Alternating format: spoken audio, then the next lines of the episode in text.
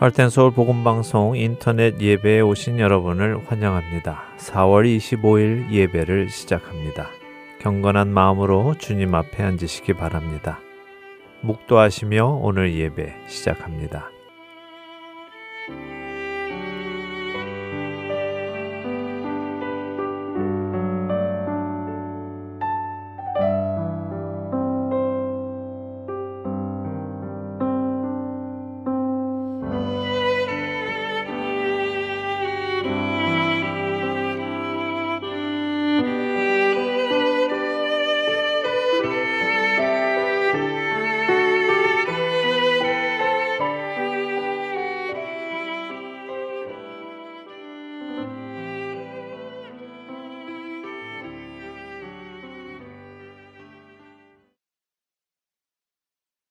찬송하겠습니다. 새 찬송가 12장, 새 찬송가 12장, 통일 찬송가는 22장입니다. 통일 찬송가 22장, 다 함께 주를 경배하세 찬송하겠습니다.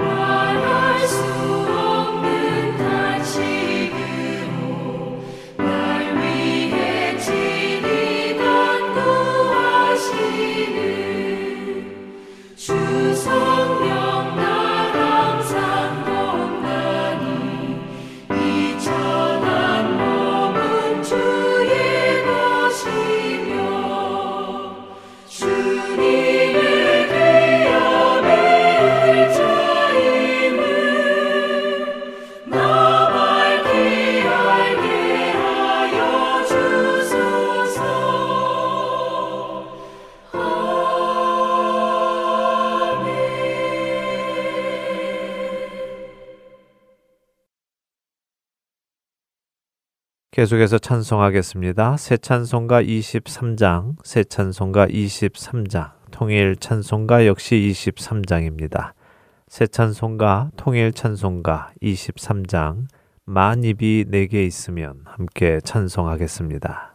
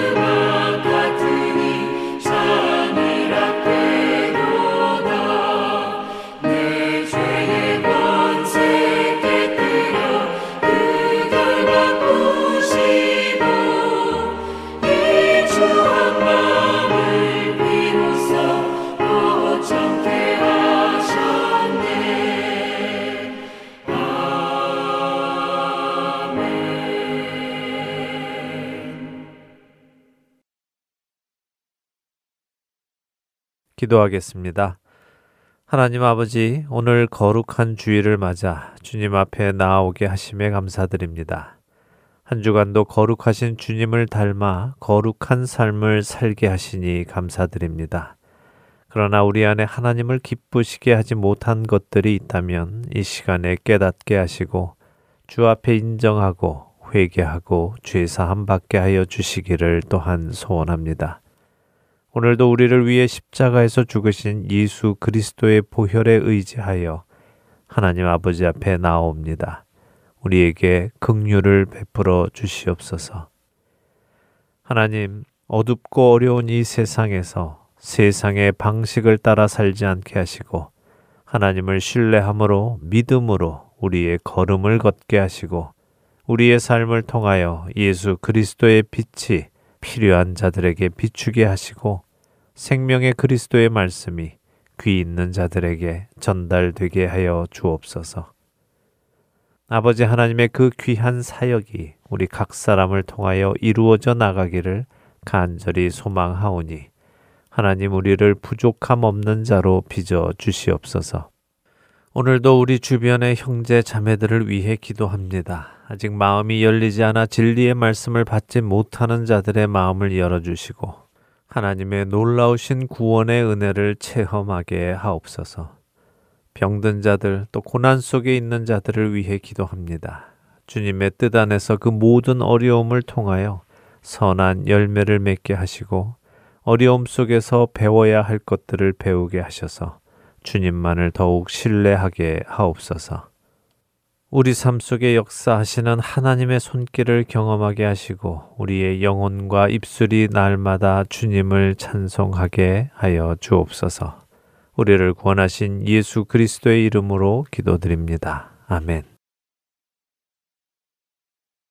계속해서 찬송하겠습니다. 새 찬송가 540장, 새 찬송가 540장, 통일 찬송가는 219장입니다. 통일 찬송가 219장, 주의 음성을 내가 들으니 찬송하겠습니다.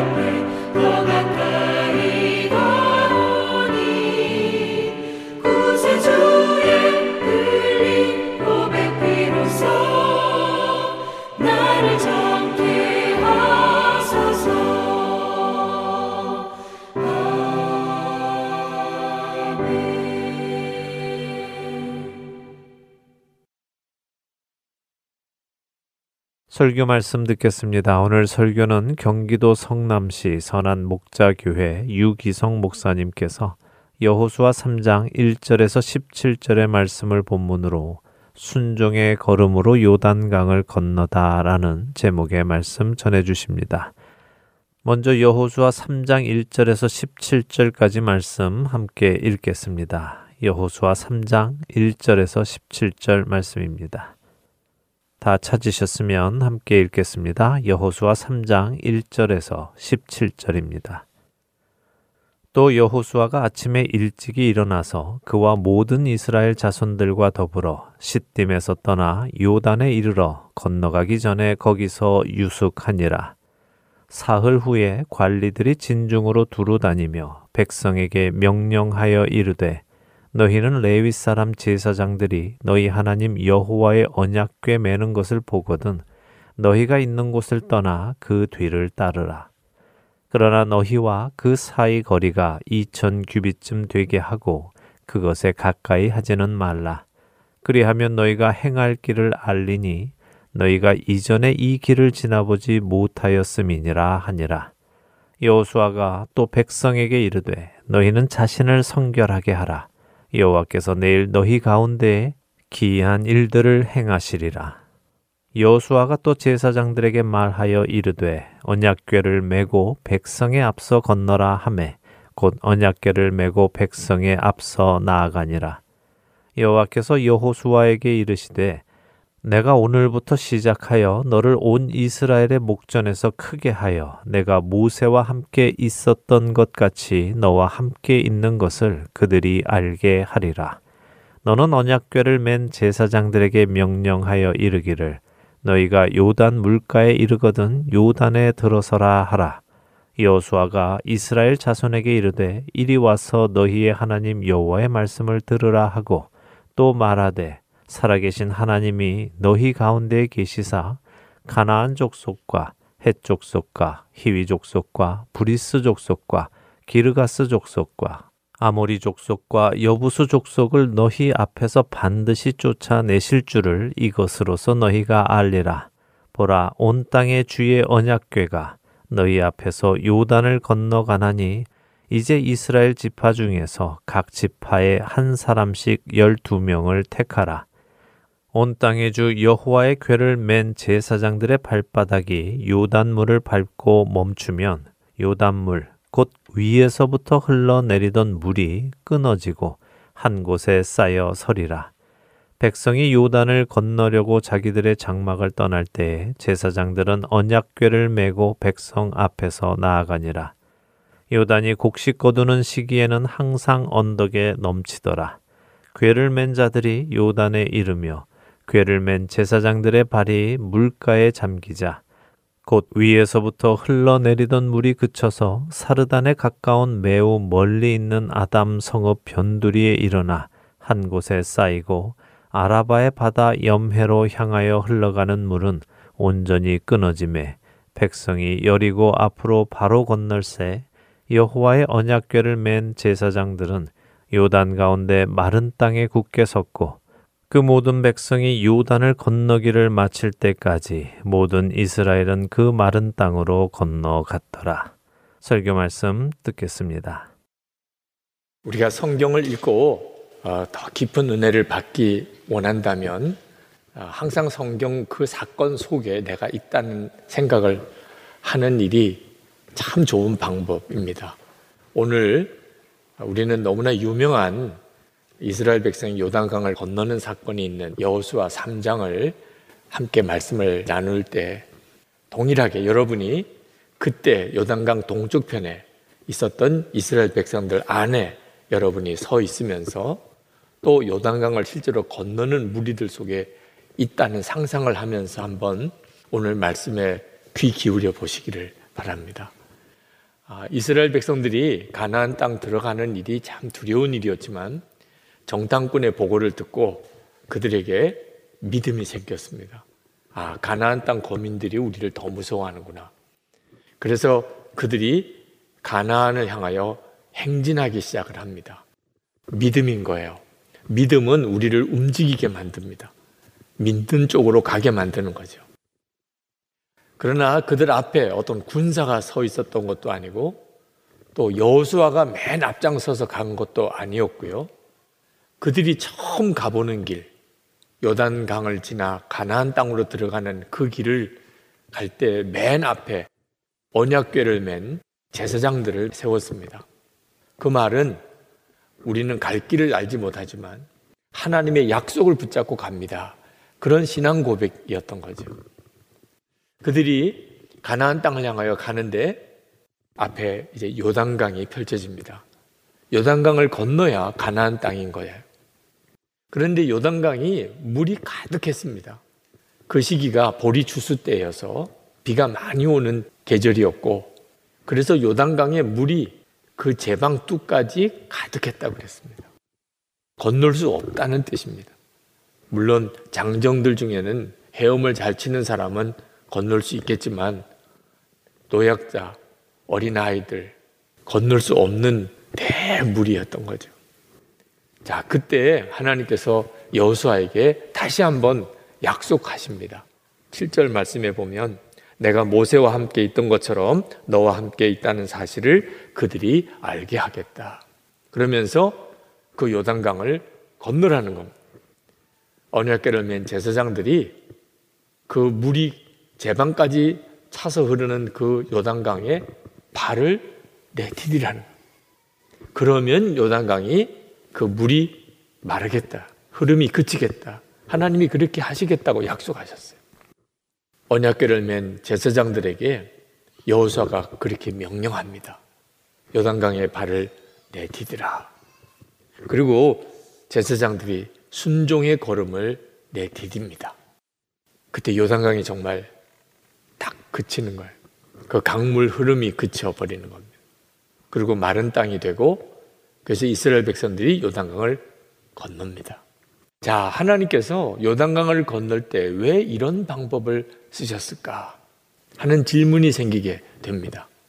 이유는 이제부터 이스라엘 백성들이 가나안 땅에 들어가서 그들이 가나안 족속을 다 내어 쫓는 과정에서 꼭 이와 같이 해야 하기 때문에 그렇습니다. 하나님의 말씀에 철저하게 순종의 걸음을 디디면 반드시 하나님이 그 이스라엘 백성과 함께 하시고 그 가나안 족속을 다 내어 쫓아 주시겠다는 겁니다. 10절에 이렇게 말씀했습니다. 여호수아가 말을 계속하였다. 이제 이루어질 이 일을 보고 당신들은 살아계신 하나님이 당신들 가운데 계셔서 가나안 사람과 헷 사람과 히윗 사람과 브리스 사람과 기르가스 사람과 아모리 사람과 여부스 사람을 당신들 앞에서 내어 쫓아내신다는 것을 알게 될 것입니다. 사실 이스라엘 백성들은 요단강을 건널 필요도 없이 아주 수월하게 벌써 일찍 38년 전에 가나안 땅 들어갈 수 있었어요. 이스라엘 백성이 홍해를 건널 때 그때는 이스라엘 백성이 할 일이 아무것도 없었습니다. 모세가 이스라엘 백성들에게 이렇게 지시했어요.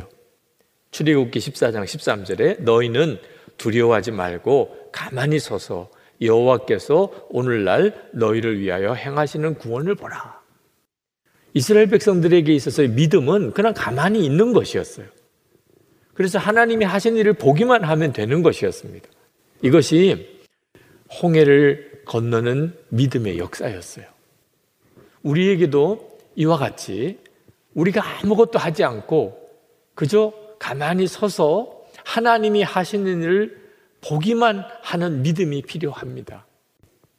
예수님의 십자가의 구원의 은혜, 우리가 할 일이 뭐가 있나요? 우리는 그냥 하나님이 하신 이 엄청나고 놀라운 십자가의 은혜를 바라보며 믿기만 하면, 그러면 우리는 다 구원받습니다. 홍해를 건널 때 그렇게 하셨어요. 그리고 이스라엘 백성들이 이제 광야로 들어가서 2년이 지나고 그들이 가나안 땅에 가장 가까이 갑니다. 가데스 바네아라는 곳에 고개 가나안 땅과의 접경입니다. 가장 빠른 길로 가면 그 길로 들어가면 되는 거예요. 2년 만에 가나안 땅에 들어가는 겁니다. 하나님께서 이스라엘 백성들에게 명령해요. 신명기 1장 21절에 주저하지 말고 두려워하지 말고 약속한 그 땅을 차지하라. 이제 가나안 땅에 발만 내디디면 하나님이 그 땅을 주시겠다는 거예요.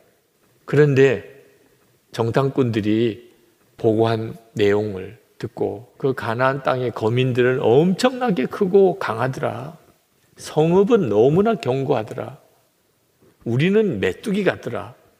아, 그 말에 그만 이스라엘 백성들이 간담이 녹아서 아니 그냥 그 땅에 들어가기만 하면 되는데 아, 들어가 홍해를 가르친 것처럼 들어가기만 하면 그 땅을 주시겠다는데 그걸 못한 거예요.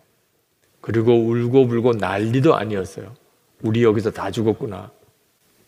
그리고는 그들은 38년 동안 그 광야를 헤매고 다 죽습니다. 그리고 그 자녀들만 이제 요단강 앞에 온 거예요. 이제 다시 요단강 앞에 온 겁니다. 이 요단강 건너가면 가나안 땅이에요. 하나님께서 먼저 순종의 걸음을 내디디라. 가데사 바네아 때와 똑같아요. 먼저 걸음을 내디디라. 하나님께서 이스라엘 백성들에게 너희들이 나를 정말 믿고 순종의 걸음을 내디디면 가나안 땅은 너희들의 것이라. 그러나 순종하지 않으면 순종할 수 있는 믿음이 없으면 가나안 땅은 약속만 받았지 누리지 못한다는 거죠. 여러분 이건 그대로 우리들의 문제예요. 우리들에게도 가나안 땅이 있고 요단강이 있습니다. 우리는 구원받는 것은 전적으로 정말 가만히 하나님이 하시는 일을 지켜보기만 하고 받아들이기만 하면 되는 믿음으로 구원받았어요. 예수님께서 십자가에 죽으시고 사흘 만에 부활하셨습니다. 그 예수님이 나의 구주인 걸 믿기만 하면 우리는 구원받아요. 그러나 약속하신 가나안의 축복은 이제부터 순종의 믿음으로 주님을 따라가야 됩니다. 안타깝게도 예수님의 십자가의 은혜의 구원을 믿는다고는 하면서 순종할 믿음이 없는 성도들이 너무 많아요. 여러분은 하나님께서 뭘 말씀하시든지, 하나님께서 여러분에게 뭘 요구하시든지, 하나님께서 여러분에게 어떤 명령을 내리시든지 순종하고 있습니까? 여러분이 가나안의 축복을 실제로 누리고 있는지 아닌지는 거기서 결정 나는 거예요. 요단강을 건너야 가나안입니다. 순종의 걸음으로 요단강이 갈라지는 은혜를 체험해야 가나안 땅에 들어가는 거예요. 그런데 은혜는 받고 싶은데 순종은 없다면 여전히 가나안 건너지도 못하고 있는 겁니다. 맹인이면서도 아프리카에 선교사로 가 계신 안정규 선교사님이라고 계십니다. 케냐에 계셔요. 그 선교사님 말씀을 들으면서 참 도전받은 게 있습니다. 아프리카 원주민들 그들의 예배는 얼마나 열정적이고 뜨거운지 우리처럼 이렇게 가만히 앉아서 예배를 못 드리는 사람들이더라. 춤을 추면서 찬송하고 몇 시간씩 그렇게 예배를 드리는 그 사람들이 처음에는 너무너무 믿음이 좋은 줄 생각했대요. 그런데 가만히 그들과 함께 지내면서 보니까 아니 그들 중에는 살인자도 있고 강도도 있고 그렇더래요. 아, 사람이 살다가 보면 정말 기가 막힌 어떤 사연이 있어서 사람 죽이는 일도 있을 수는 있죠. 아, 그런 사람도 예수 믿고 구원 받아야 되죠. 그런데 매주 죽이는 건 좀 문제가 있잖아요. 아니 어쩌다가 남의 것 훔칠 수도 있긴 해요. 하나님 앞에 나와서 회개하고 그런 사람도 거듭나서 예수 잘 믿는 사람도 있지요. 근데 매주 사람 죽이고 매주 강도짓하고 그리고 주일에 교회 와서 예수님의 보혈로 나를 씻어주세요. 아, 처음에는 그 믿음이 귀해 보이더니 나중에는 너무 가증해 보이는 거예요. 그래서 설교 시간에 오늘은 예수님의 보혈 다 떨어졌다고 그래요. 그랬더니 얼마나 당황스러워 하는지 그러면 뭐가 남았냐고 이제는 여러분을 십자가에 못 박을 몸만 남았다고. 뭐 그런 설교를 하실 수밖에 없었다고 하는 이야기를 들었는데 우리가 다 참 어처구니 없는 이야기인 것 같아도 그 아프리카에 있는 원주민이나 우리나 정도의 차이만 있을 뿐이지 사실 크게 다를 바가 없어요. 우리가 매주일 교회 와서 회개하고 주님의 보혈로 정결함을 받은 게 그게 진짜 믿음이라면 그러면 달라져야죠. 아, 매번 똑같은 죄를 회개해요. 매번. 지난주에 회개했던 그제 오늘도 회개하고 한 달 전에 회개했던 그거 지금도 또 회개하고 그러면 매주 살인 저지르고 강도짓 하는 그 사람들이나 다를 바가 뭐 있나요? 순종은 없고 은혜는 받고 싶고 이런 사람은 아직 요단강도 못 건너간 사람입니다. 그러니까 가나안 땅의 축복이 듣기만 들었지 실제로 누려지지 않는 겁니다. 하나님의 사람들은 다 순종의 걸음으로 요단강을 건넌 사람들이에요. 순종의 걸음으로 요단강을 건너지 못한 사람이 하나님의 사람일 수가 없어요. 아브라함이 75세에 하나님을 만나고 그리고 내 고향 아비 친척의 집을 떠나서 내가 너에게 지시할 땅, 지시할 땅이에요. 어디라고 말씀도 안 하셨어요. 가다가 보면 여기다 이렇게 할 테니까 떠나라. 참 순종하기 어렵죠. 그런데 아브라함은 순종의 걸음을 내디디고 떠납니다. 순종의 걸음으로 요단강을 건넌 거예요. 그때 이미 아브라함은 순종의 걸음으로 요단강을 건넌 겁니다. 그러니까 복의 조상으로서의 삶을 산 거예요. 80세의 모세는 하나님을 만났어요. 하나님의 말씀에 따라 바로 왕에게 가서 내 백성 이스라엘 백성을 다 해방시키라. 내어놓아라. 아, 이런 말을 담대하게 바로 왕 앞에 가서 하게 됩니다.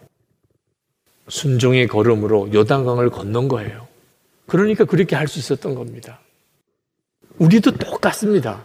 우리가 예수님을 믿고 정말 구원을 받았다면 순종의 걸음으로 요단강을 건너는 역사가 반드시 우리에게 있어야 합니다. 그러면 하나님과 동행하는 정말 놀라운 삶을 사는 가나안의 축복을 누리게 됩니다. 전통적으로 가나안 땅은 죽어서 가는 천국이라고들 기독교에는 생각을 해왔어요. 요단강을 건넌다는 것은 죽음을 의미하는 거라고 생각해 왔습니다. 그래서 우리가 성도의 장례식에 가면 장례식 찬송가 중에 며칠 후 며칠 후 요단강 건너가 만날이 그런 찬송을 부르잖아요. 사람이 죽으면 요단강을 건너가는 거고 그러고 나면 영원한 천국이 있다. 그런 정도로만 이해를 하고 있어요. 여러분 실제로 그렇지 않습니다. 아주 틀렸다고는 할 수 없지만 정확하지가 않아요. 예수를 믿은 우리에게도 다 가나안의 축복이 약속되어 있는데 그 가나안의 축복은 하나님이 왕이신 하나님의 나라를 의미해요. 우리 모두가 다 누리는 거예요. 죽고 난 다음에 가는 천국만 아닙니다. 예수님이 재림에 오실 때 이 세상에 이루어지는 것이 하나님의 나라지만 누구든지 예수를 믿는 그때부터 그의 삶은 하나님의 나라의 시작입니다. 예수님이 왕이신 삶을 살면 예수님과 친밀히 동행하는 삶을 사는 것이 그대로 하나님의 나라예요. 그럼 요단강은 뭐죠? 우리에게 있어서 요단강은 뭡니까? 나는 죽고 예수로 사는 거예요. 요단강은 죽음을 의미하죠. 우리 자신의 옛사람이 예수님과 함께 죽었음을 정말 믿는 것. 그게 바로 완전한 순종을 말하는 겁니다. 우리가 이렇게 믿으면 예수 믿는 삶은 정말 놀라운 삶이에요. 여러분, 여러분의 일상의 삶 속에서 나는 죽고 예수로 사는 순종의 삶을 사는 것은 정말 중요해요. 여러분, 일상의 삶 절대로 우습게 생각하면 안 됩니다. 칼빈은 이 세상은 하나님의 극장이라고 이런 표현을 썼는데 실제로 우리의 매일매일의 삶은 하나님의 극장과도 같아요. 하나님이 만드시고 연출하시고 하나님이 모든 것들을 배역을 정하시고 하나님의 스토리를 써가는 정말 기가 막히는 하나님의 극장이에요. 제 삶도 여러분의 삶도 어제나 오늘이나 내일이나 우리는 매일같이 하나님의 드라마를 보는 거예요. 하나님의 극장을 보는 거예요. 이게 하나님의 계획이에요. 예수님을 믿고 우리가 이런 삶을 살도록 하나님이 디자인하신 거예요. 아침에 눈을 뜰 때 정말 하루가 기대가 되는 거예요. 기가 막힌 오늘 하나님의 한편의 어떤 연극을 보는 거죠. 그런데 안타깝게도 실제로 그렇게 매일 하나님의 극장을 보는 감격을 누리는 성도는 너무 드물어요. 예수를 믿기는 했는데 여전히 매일매일의 삶은 두려움과 혼란, 낙심, 염려로 점철되어져 있어요. 코로나19 때문에 더 그런 점이 우리 가운데 더 짙게 들여져 있어요. 매일매일이 두려워요. 매일매일이 혼란스러워요. 여러분, 요단강 강물에 발을 처음 디딜 때 제사장들의 심정은 어땠겠어요? 지금 강둑까지 물이 가득 차 있어요. 거기에 먼저 발을 내디디라는 거예요. 그때 제사장들은 얼마나 두렵기도 하고, 얼마나 갈등도 되고, 얼마나 혼란스럽기도 하고, 그들의 마음이 얼마나 어려웠겠어요. 지금 여러분들이 살아가는 삶이 그렇게 두렵고 염려가 되고 혼란스럽습니까? 그럼 여러분은 지금 요단강 앞에 있는 거예요. 지금 여러분 앞에는 요단강이 흐르고 있는 겁니다. 여호와의 법궤를 짊어졌던 제사장들이 똑같은 경험을 했던 거예요. 근데 그들은 순종의 한 걸음을 내디뎠어요. 그리고 역사가 일어난 겁니다. 깜짝 놀라는 일이 벌어진 거예요. 요단강이 그쳤어요. 마른 땅이 열렸어요. 그리고 법궤를 메고 강 한복판에 서서 이스라엘 백성이 다 지나가는 것을 보았어요. 지금 우리들이 그와 같은 하나님의 인도하심을 받고 있는 거예요. 순종의 걸음이 필요해요. 여러분, 농부가 봄에 씨를 뿌릴 때 만약에 농부가 눈에 보이는 것이 전부라고 생각했다면 씨 뿌릴 농부가 한 사람도 없어요. 지금은 비록 날씨가 쌀쌀한 봄이지만 이제 막 겨울을 지난 그러나 이제 곧 여름이 오고 가을이 온다는 지금 농부의 눈에 보이지 않지만 농부는 알지요. 그런 걸 믿음이라고 하는 거예요. 믿음으로 뿌리는 거예요, 봄에. 그리고 가을에 실제로 거두는 거죠. 예수 믿는 우리의 믿음의 삶, 순종의 삶이 그와 꼭 같은 거예요. 지금 내 눈에 보이는 것대로만 하면 아무것도 못하지요. 근데 예수님이 길이세요. 예수님 그분이 나와 함께 계시면 그것으로 충분한 거예요. 주님이 말씀하시면 순종할 뿐이에요. 우리에게 지금 필요한 것은 말 한마디라도 내가 하고 싶은 말을 하는 게 아니고 주님이 하라고 하는 말.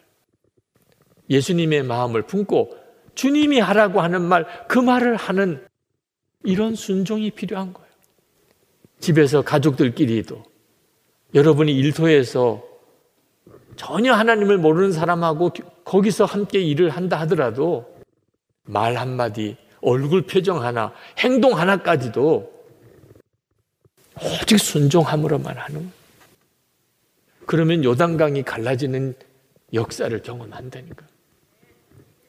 몇 주 전에 금요 성령 집회 때 밤에 부르는 찬송을 하나님이 기뻐하신다. 그 말씀을 전했어요.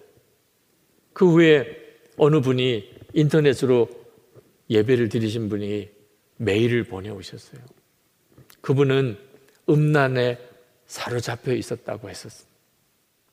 예수를 믿고 구원은 받았는데 음란에 사로잡혀 있는 것이 얼마나 참 영적으로 비참한 일이겠습니까? 마음속에 다시 음란한 생각이 확 치밀어 오르는데 그때 번개같이 두 가지 생각이 들더래요. 이런 음란에 탐닉하는 것은 순간적인 즐거움이지만 성령께 순종하는 것은 영원한 기쁨이라. 그리고 밤에 부르는 찬양을 하나님이 기뻐하십니다. 그래서 그분이 자기가 힘들 때 은혜 받았던 찬송을 부르기 시작한 거예요. 마음속에는 음란한 생각이 확 치밀어 항상 그러면 음란에 무너졌대. 근데 찬송을 부르기 시작한 겁니다.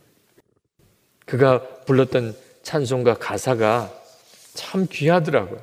나 비록 넘어지며 흔들리지만 내 주 안에 거하며 나를 붙드시니 내 생각을 주께로 돌리고 주시는 평강의 옷을 입습니다. 비록 음란한 생각으로 이게 찬송인지 아닌지 본인도 헷갈릴 정도이지만 분명한 것은 찬송하라 하시는 성령의 감동이 자기 안에 있었다. 그래서 순종하고 찬송을 부르기 시작하다가 자기도 모르게 왈칵 눈물이 쏟아지더래. 음란에 사로잡혀 음란한 일을 저지르던 자가 지금 내가 찬송을 부르고 있는 거예요.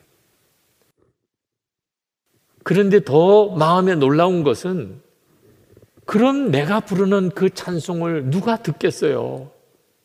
근데 우리 하나님이 들어 주시더라. 늘 음란에 넘어지기 잘하는 그런 내가 부르는 찬송도 하나님이 귀 기울여 오직 그분이 내 찬송을 들으시는 분이더라. 한참을 울면서 찬송을 못했다는 거예요. 여러분, 지금도 순종의 한 걸음으로 요단강을 건너는 사람이 많습니다. 여러분이 진짜 주님은 역사하시나 내 삶에도 기적이 일어나나 순종의 한 걸음을 통해서 경험하시게 돼요. 여러분은 순종의 걸음으로 요단강을 걷는 사람입니까? 성경은 남의 이야기가 아니라니까요. 여러분이 진짜 성경 속에 들어가서 여러분이 이 성경의 주인공이 되어야 합니다. 나는 요단강을 건넌 사람일까? 완전한 순종의 결단으로 나는 죽고 예수로 산다고 고백하면서 하나님이 주시는 마음이 있으면 어떻게 해서든지 그 말씀에 순종해 보려고 한다면 여러분은 지금 요단강을 건너고 있는 거예요. 그리고 여러분의 삶 속에는 정말 수많은 간증들이 있을 겁니다. 그러나 순종의 결단이 없으신 분들은 홍해처럼 뭐 다 갈라지고 나면야 그러면 지나가긴 하겠지만 이런 분들은 가데서 바네아에서처럼 들어가기만 하면 주겠다고 해도 못 들어가요. 대학에서 가르치는 교수였는데 큰 교통사고를 만난 집사님이 계십니다. 그 사고 처리와 또 건강의 회복 때문에 대학에서 가르치는 일을 하지 못하고 개인적인 강의나 상담하고 계시는 집사님이신데 믿음이 정말 귀하세요. 그 어려운 시기를 지나면서 정말 생명의 주님을 붙잡았어요. 기도로만 살아요.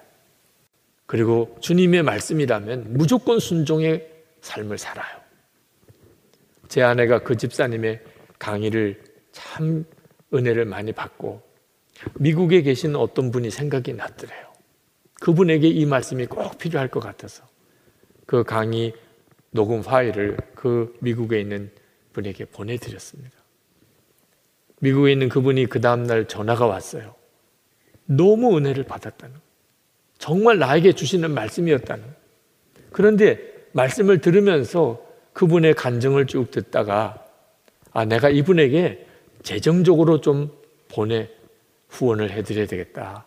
그런 마음의 감동이 있어서 순종해야 되겠다. 그런 마음이 들어 송금을 했다는 겁니다. 제 아내가 아 이건 하나님이 하시는 일이구나 그렇게 느끼고 그 집사님을 찾아갔어요. 이렇게 해서 당신의 강의 파일을 보내드렸는데 아 그분이 당신에게 보내라고 돈을 송금해 왔습니다. 우시더래요. 눈물을 흘리면서 우시더래요. 그분이 아들이 있는데 대학을 다닙니다. 그 등록금을 마련해 줘야 되는데 형편이 쉽지 않으니까 분납으로 등록금을 어, 납입을 했는데 이번에 납입해야 될 그 등록금만큼의 돈을 모아둔 돈을 하나님이 어떤 어려운 사람에게 주라고 하시더래요. 아, 이게 아들 대학 등록금인데 하나님의 마음이 워낙 강해서 그분에게 돈을 주었대요. 그분은 재정적으로 굉장한 시련을 겪고 있는 분인데 하나님에 대한 원망이 가득한 분이었습니다. 하나님이 기도를 해도 응답을 안 해주신다. 주변에 자기 일가 친척들 아무도 도와주는 사람이 없다는 완전히 믿음이 낙심 상태에 빠져 있는 분. 그분을 보고 안 도와줄 수가 없더래요. 그래서 자기가 가지고 있는 것을 다 그분에게 드렸습니다. 그분은 이것이 그 집사님의 아들의 대학 등록금인 줄 모르지만 그 집사님이 가진 모든 것이라는 건 알아요. 그리고 이분의 마음이 녹아졌어요. 하나님이 아주 나를 버리신 게 아니구나. 내 형편을 모르시는 게 아니구나. 그래서 믿음이 회복이 되셨어요. 그런데 정작 아들 등록금이 문제인 거죠. 이제 등록 날이 바로 앞에 왔는데 하나님은 도대체 어떻게 하시려고 하실까?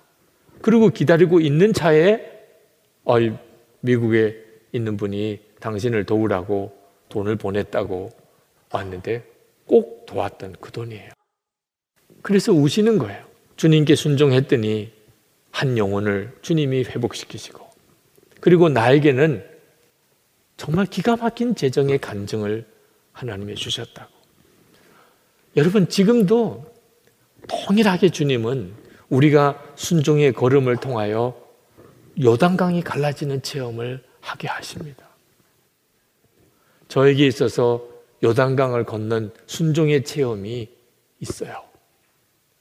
저는 목사가 되는 일이 영 마음의 기쁨이 아니었어요.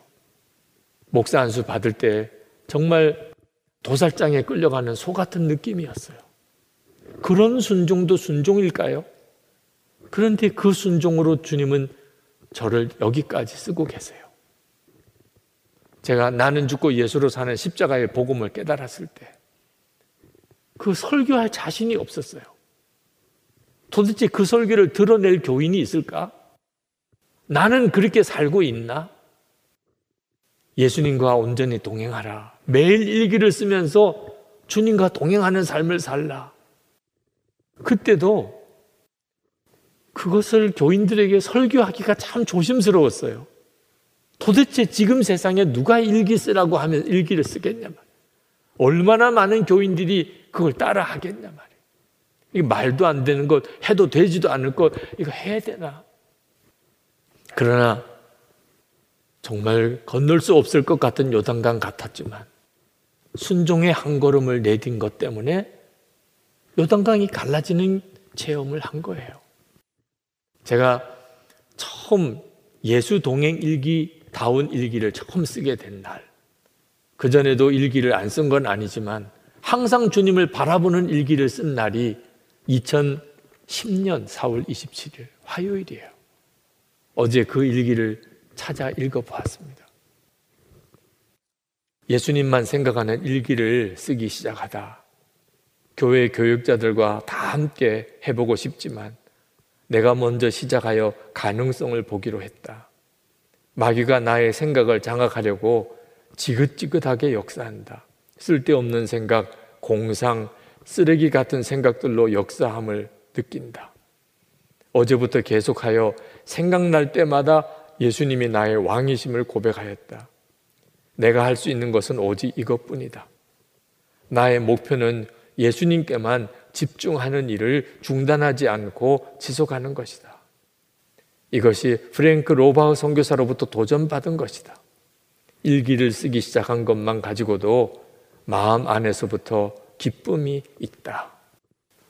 2010년 4월 27일 그날 예수 동해일기를 처음 쓰는 그 순종의 한 걸음 때문에 지금 이렇게 제가 있는 거예요. 순종의 한 걸음이 있어야 그래야 역사가 있는 거거든요. 여러분, 지금 여러분의 형편과 처지가 대단히 두렵고 막막하고 한 걸음 내디디기도 어려울 정도로 혼란스럽습니까? 여러분 앞에 요단강이 있는 거예요. 그러나 그 요단강은 여러분을 좌절시키려고 있는 게 아니에요. 그 요단강을 건너면 가나안 땅인 거예요. 여러분에게도 이스라엘 백성과 동일한 체험을 주시려고 순종의 걸음으로 요단강이 갈라지는 그 간증을 여러분에게 주시려고. 그리고 이제부터는 그렇게 순종의 삶을 살면서 주님과 동행하는 삶을 살게 하시려고. 하나님의 나라의 삶을 여기서부터 살게 하시려고. 그래서 요단강이 있는 거예요. 우리 한 걸음의 순종, 그건 할 수 있잖아요. 한 걸음의 순종이. 말 한마디도 주님이 하라고 하는 대로만 하겠다. 내가 돈, 돈 천 원을 써도 내가 주님이 하라는 대로 쓰겠다. 내가 시간 한 10분을 사용해도 내가 주님이 하라는 대로 사용하겠다. 그건 해볼 수 있잖아요.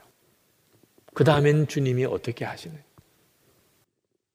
우리 다 정말 요단강을 다 건넙시다.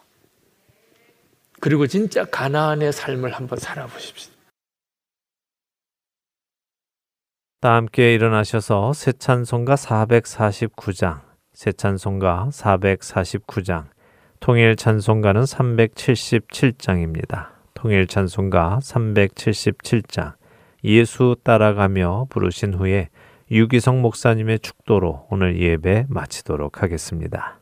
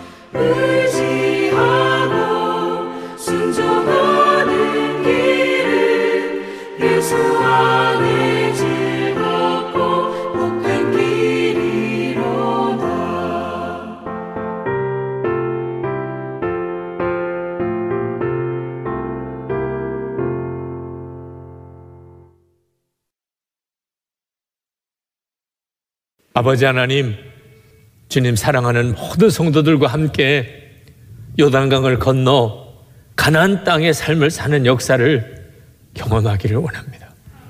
하나님, 예수 그리스도께서 십자가에 못 박혀 피 흘려 죽으시면서까지 우리에게 허락하신 가나안 땅의 삶의 복을 하나님 결코 포기할 수가 없습니다. 우리 눈앞에 도무지 건널 수 없는 요단강이 있습니다. 하나님 이겨낼 자신도 없고 이길 수 있다고 믿어지지도 않습니다. 그러나 예수 그리스도께서 길이라고 말씀하셨습니다. 우리와 함께 계시는 주님을 붙잡습니다. 순종의 걸음 한 걸음을 내디디라 하시네. 그렇게 하겠습니다, 하나님. 주님 마음 품어지는 대로 주님 그렇게 살아보겠습니다. 성경에 나오는 그대로 우리의 삶에도 여단강이 갈라지는 체험을 주소서. 성도들과 다 함께 정말 요단강을 건넌 자의 삶을 살게 하여 주옵소서. 우리가 이 세상에 살지만 하나님 이곳에서 가나안 땅을 정복하는 삶을 살게 하여 주옵소서. 하나님의 나라를 증거하고 또 증거하고 간증하는 삶을 살게 하여 주옵소서. 오늘도 하나님 앞에 전심으로 예배하는 성도들을 주님께 올려드립니다. 주 예수님의 놀라우신 은혜와 아버지 하나님의 말할 수 없는 사랑하심과 보혜사 성령의 교통하심이 하나님께 예배하고 돌아가는 모든 성도들과 그 삶 속에 충만하시기를 축원하옵나이다. 아멘.